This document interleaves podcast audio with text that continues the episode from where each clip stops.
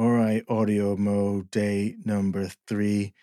Um, I just stumbled upon a piece I wrote a little while ago, and it's called Nine Things I Wish Someone Had Told Me in My 20s That I Eventually Figured Out on My Own. I thought I'd share them with you here on AudioMO. So let's get into it here. So, first thing, don't waste your time trying to figure out what your purpose in life is, just make one up. The idea of a divine purpose is ludicrous and only causes you to doubt yourself or fill you with anxiety.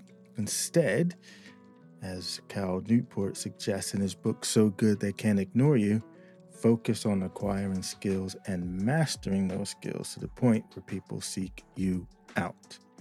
Number two, pick a lane you like and stay in it. And this is closely related to number one.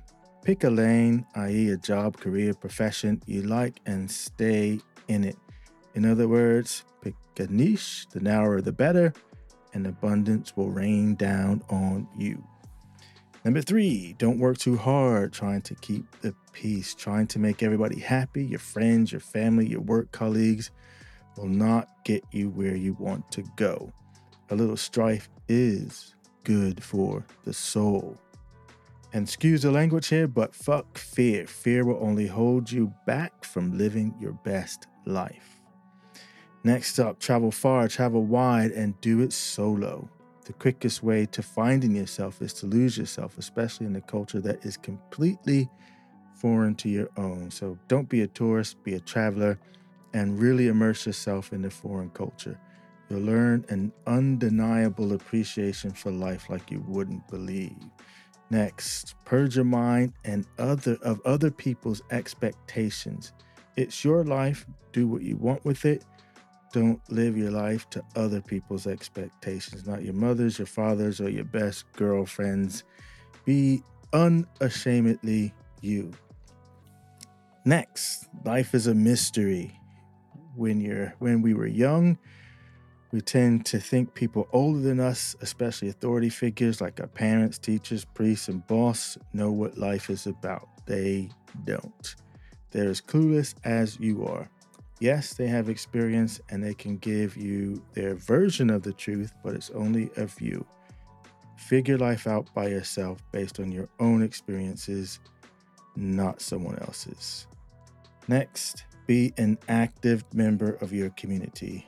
In our early 20s, we think the world revolves around us. It doesn't. Get involved with your community. Be concerned about the planet.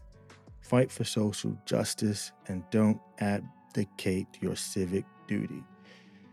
And last but not least, keep a detailed diary and a journal or an audio journal for that matter. Eventually, your memory will fade and the people and the places and events that helped shape the person you've become will be a blur.